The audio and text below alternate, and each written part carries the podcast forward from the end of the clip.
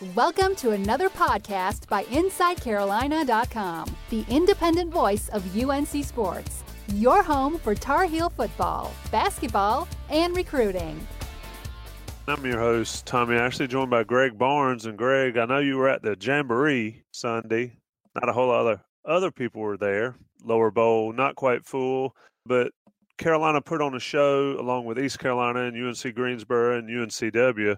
Just your overall view of the event before we dig down into the uh, nitty gritty. Yeah, I thought it was a, a great design of an event. I think the fact that you've got four local schools that have ties to North Carolina. You know, Lebo, of course, played for for Dean back in the late '80s. He was playing when I think Roy was there, maybe through his junior year before he left for Kansas. Uh, CB, of course, played for Roy at Kansas and then was on his coaching staff for I think 18 years. Last 14 at, at UNC, and then Wes Miller, of course. You come into North Carolina from James Madison and played and started on that 07 ACC you know, tournament championship team. So you know, a lot of uh, unique pulls there, and I think the design was was interesting. They had six periods. Each of them ran about 13 to 14 minutes. They used a running clock for the first 10 minutes, and then after that, they they would announce that it was you know, standard game time. So they would utilize you know, game stoppages whenever you know a turnover occurred or a, a dead ball situation. And I think it was uh, I think it was neat. They, they did a good job with it. UNC Wilmington uh, had had a big crowd there. Uh, they were pretty pretty jazzed up for for their periods. You know, it would have been nice as you as you mentioned to see a bigger crowd. Uh, I, I went into that thinking, hey, maybe you know, it may not be full, but maybe they have you know 15, 16,000 people here uh, to raise money for disaster relief. It, it, was it was not near that many. Um, you know, the, the lower bowl was, was, not full, but you know the, the intent was good, and I think there was there, it was kind of a unique setup. Uh, for for what they, they they planned, and the fact that, as I said, you you get some former North Carolina guys in there that, that kind of speaks to the legacy that, that Dean Smith started, and uh, just the fact that that all four coaches you know are from the state. I think that's that's very neat. Yeah, and I think the post game press conference is something people ought to check out in full. It's rare that you see this type atmosphere. I think with the you know the UNC family certainly in full effect, one way or another. Now Roy Williams is big on that, and so he brought this together. And I agree, it should have been more full, but any money to help the folks that that money is going to is certainly uh, something that a lot of people need. So it's it's definitely a good thing, and maybe it'll build if they try to do it again next year and however they want to do it. But let's talk about a little bit Carolina specifically. In period one, they went up against East Carolina. Your take on the lineups and the way you know these sessions were played. A lot of folks said, you know, it, you know, it had weird lineups and all. It looked like Roy Williams was experimenting. Your thoughts on that, and then how did Carolina look in that first setting? Well, first thing, let's say this: going back to that exhibition game, what Roy Williams had told us in the days before is that he hadn't even really thought about lineup combinations. He was just letting guys play without any pressure on them, really. And however they played after that exhibition, he would start kind of tinkering with lineups. And what the Jamboree showed us is that uh, while it's been over a week since that exhibition, he has not made a lot of progress in terms of trying to figure out exactly what he wants to do. And and as he said after after the event, know, eh, eh, clearly this is going to be a much better team with, with Joel Berry at the point. But everybody else really needs to kind of step up and, and play better. Cameron Johnson, I thought he played pretty well for the entire event, as well as, as Luke Maye. But I don't know that you could say that for pretty much everybody else. There are some, some good moments, some bad moments. So he he very clearly is still in this kind of filling it out process. That that puts a that puts a lot of pressure on these next couple of days because the season opener is Friday night. Um, not that they have to have everything ironed out by then because they won't. But I think the fact that he tinkered so much on Sunday gives us a pretty good indication that he, ha- he has a lot of uh, figuring out to do.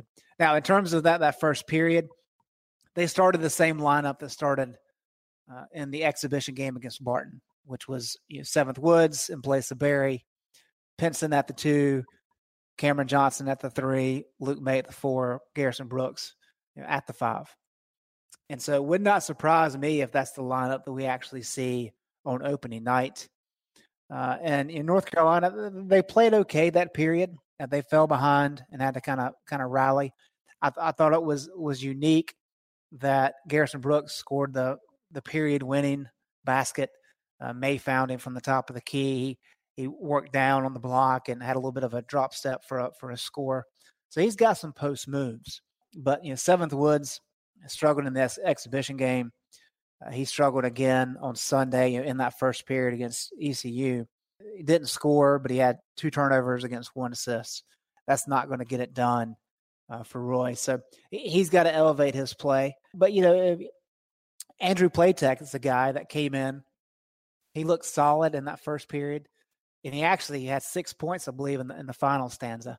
So uh, some, some some good moments, but I, but I think the fact that the starting five in this group struggled the way they did kind of indicates what Roy said about some guys really needing to, to, elevate their play and play better. And I think that starts with, with Seventh Woods.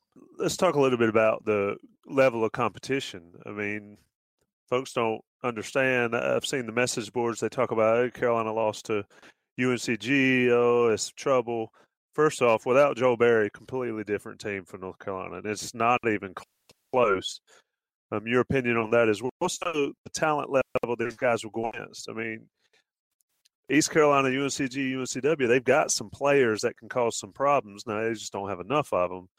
So your thoughts on that, as far as how Carolina looked given that level of competition, and also without Berry?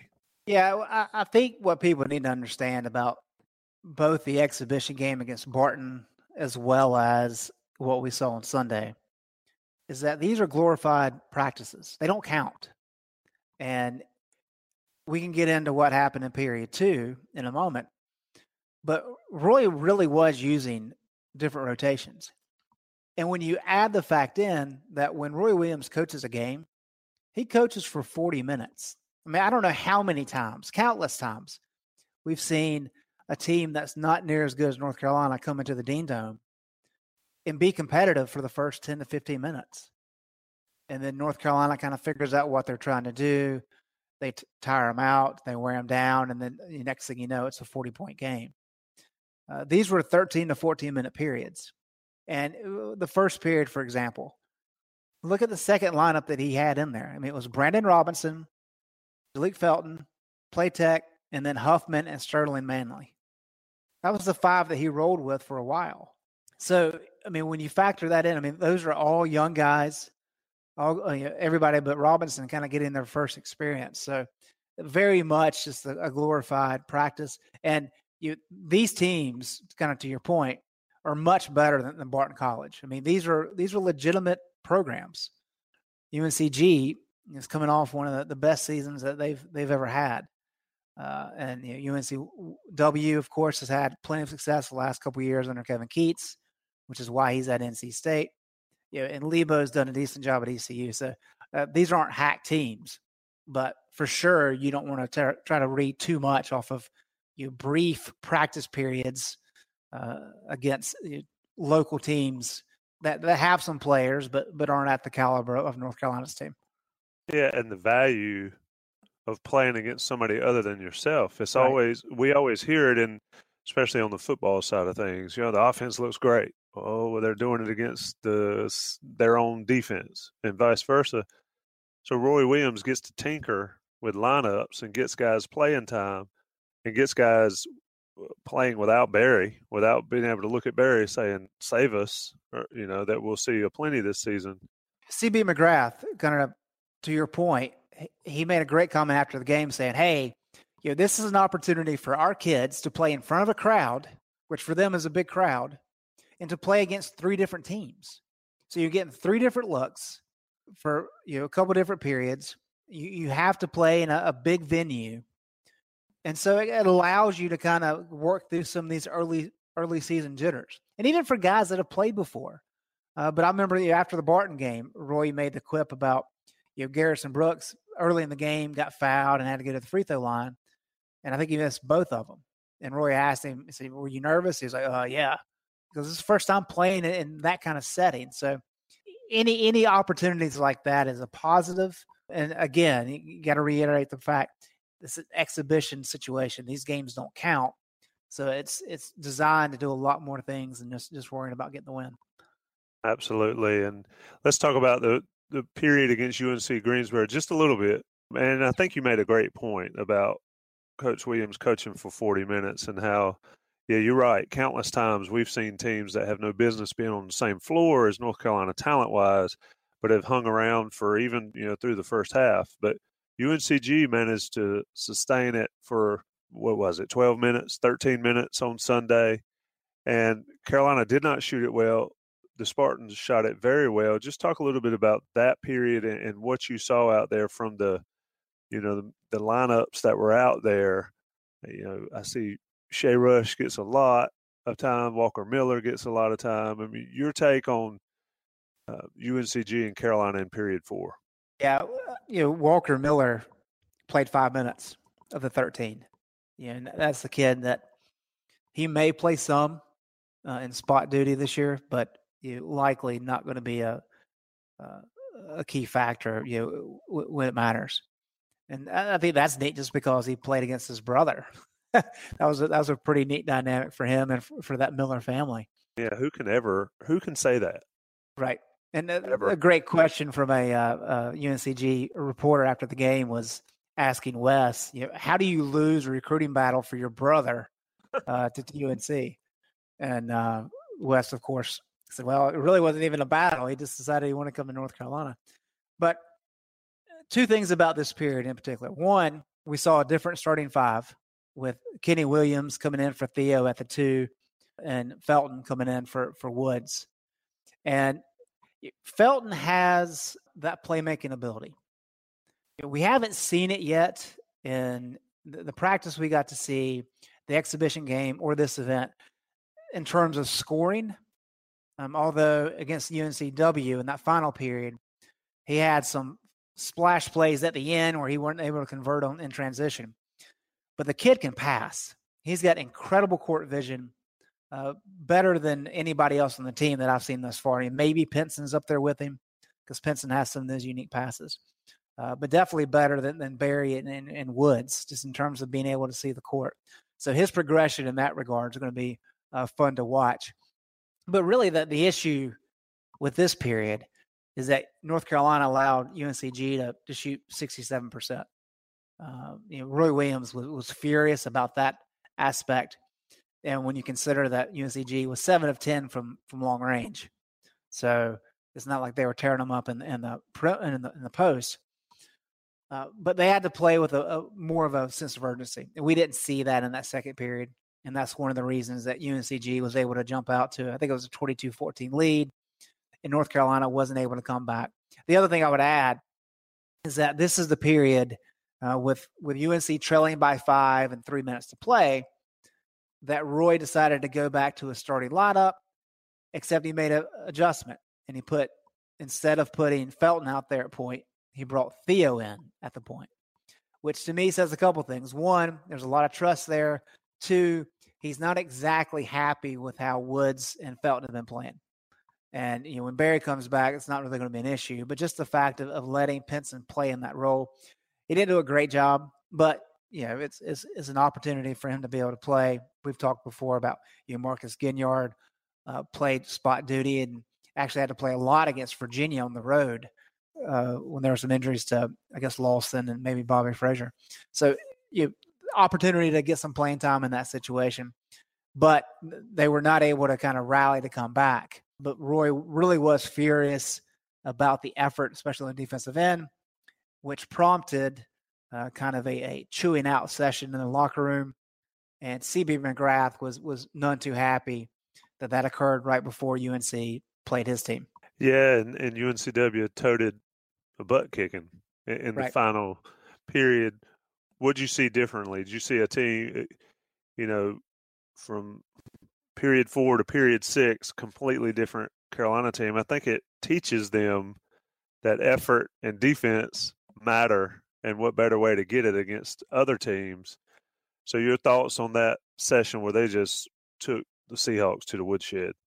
Yeah, and I, I think I think we saw what a lot of us expected to see in, in heavy doses this year because Roy started that small lineup.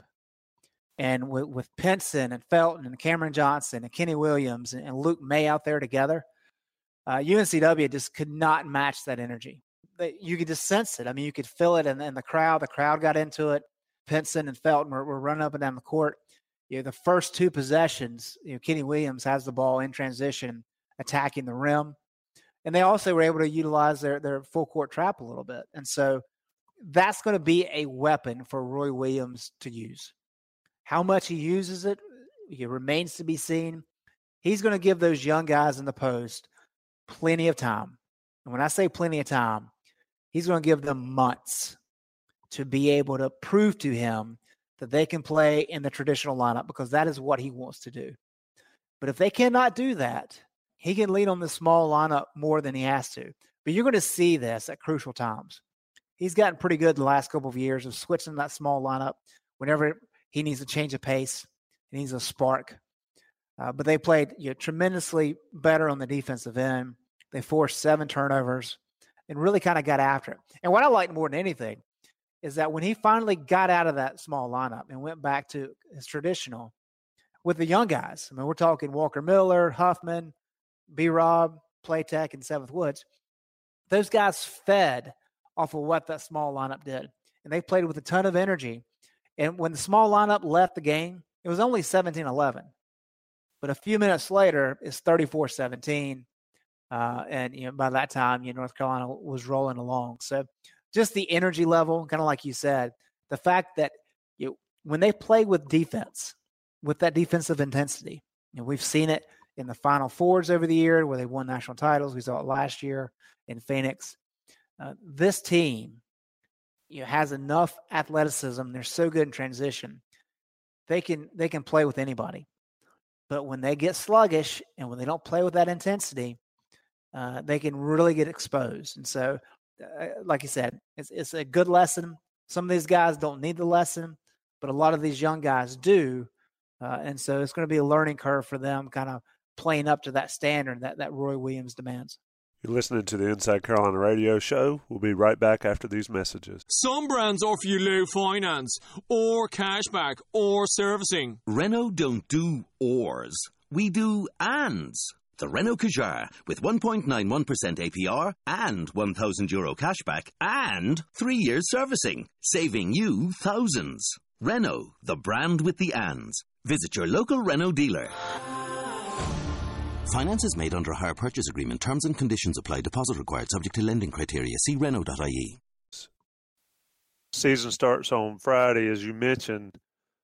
You think Roy Williams has a clue about how he'll do it, uh, how he'll do his lineup after this jamboree? You think that that helped any at all? I'm, I'm sure it did help. There's no doubt about that. But I would, I found it, I found it fascinating that as he's going through these periods, he's pulling a note card out of his shirt pocket and he's actually reading off his subs. I've never seen him do that. And so that to me says he had specific combinations in mind that he wanted to try out, which you know confirms to me that he's still trying to fill himself along a little bit. I suspect we'll see the same starting five with Woods and Pinson um, at the guards against Northern Iowa.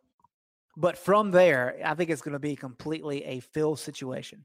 And how he feels is going to determine who he puts in the game. Sterling Manley, uh, he gave some good minutes on Sunday.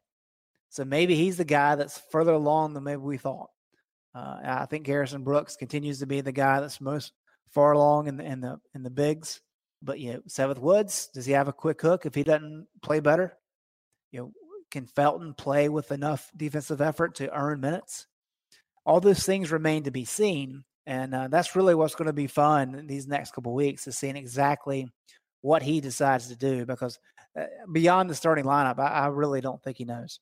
So Northern Iowa and then Bucknell, and then it gets real on November the 20th going to Stanford or out there in that tournament. So your take on Berry and where he is in his rehab. I know he was out there shooting lefty. Um, thoughts about when he may come back. Legit thoughts about when he may come back. I know the speculations out there that it'll be sooner than later, but your thoughts on that? Yeah, watching him uh, before the the session and actually on the bench, he's really only got tape around his pinky and, and ring fingers on that right hand, which indicates to me that he's not quite ready to return but he's pretty close. So the question is do you try to rush him back and let him play against Stanford? Or do you wait and take that most of that week, maybe even let him skip the, the opening game at the PK 80, which I believe is against Portland, uh, and then get him ready for that, that semifinal game? I would assume that's the approach. That's when I expect to see him is that second game in Portland. Maybe they bring him back for Stanford. It's, it's possible he's ready. But you know, give him another five, six days just to make sure there's no concerns. There's no reason to rush it. But I think by the time you get to Portland, there's a lot of big names out there. You want to really test your team. You want to see, okay, Joel Berry is a preseason All America. Uh, when we add him to this lineup, how how well does he elevate the play of those around him? Because clearly, right now, North Carolina needs that. They need him to come in and and make everybody else play better. He's the type of player that can do that with his competitive drive and with his toughness. And so that's kind of what I'm expecting. Uh, I wouldn't be surprised if he plays at Stanford, but if, if he doesn't play there, I suspect it'll be that second game in Portland. Good stuff, Greg. I know it's a busy week for you. Carolina and Pittsburgh at Pittsburgh on Thursday night. Football, Carolina, Northern Iowa back in the Smith Center. You've got both of them, and we'll talk again for the Inside Carolina podcast and the WCHL Inside Carolina Tailgate Show. Just crazy time of year, football and basketball in full swing. Greg, I know you love it. uh, absolutely, this is the this is the fun time of year. It wears you down, but it's uh, it's a blast. Good stuff. We'll talk soon. All right, thanks, Tommy. Thanks for listening to InsideCarolina.com, the independent voice of UNC Sports, your home for Tar Heel football, basketball, and recruiting.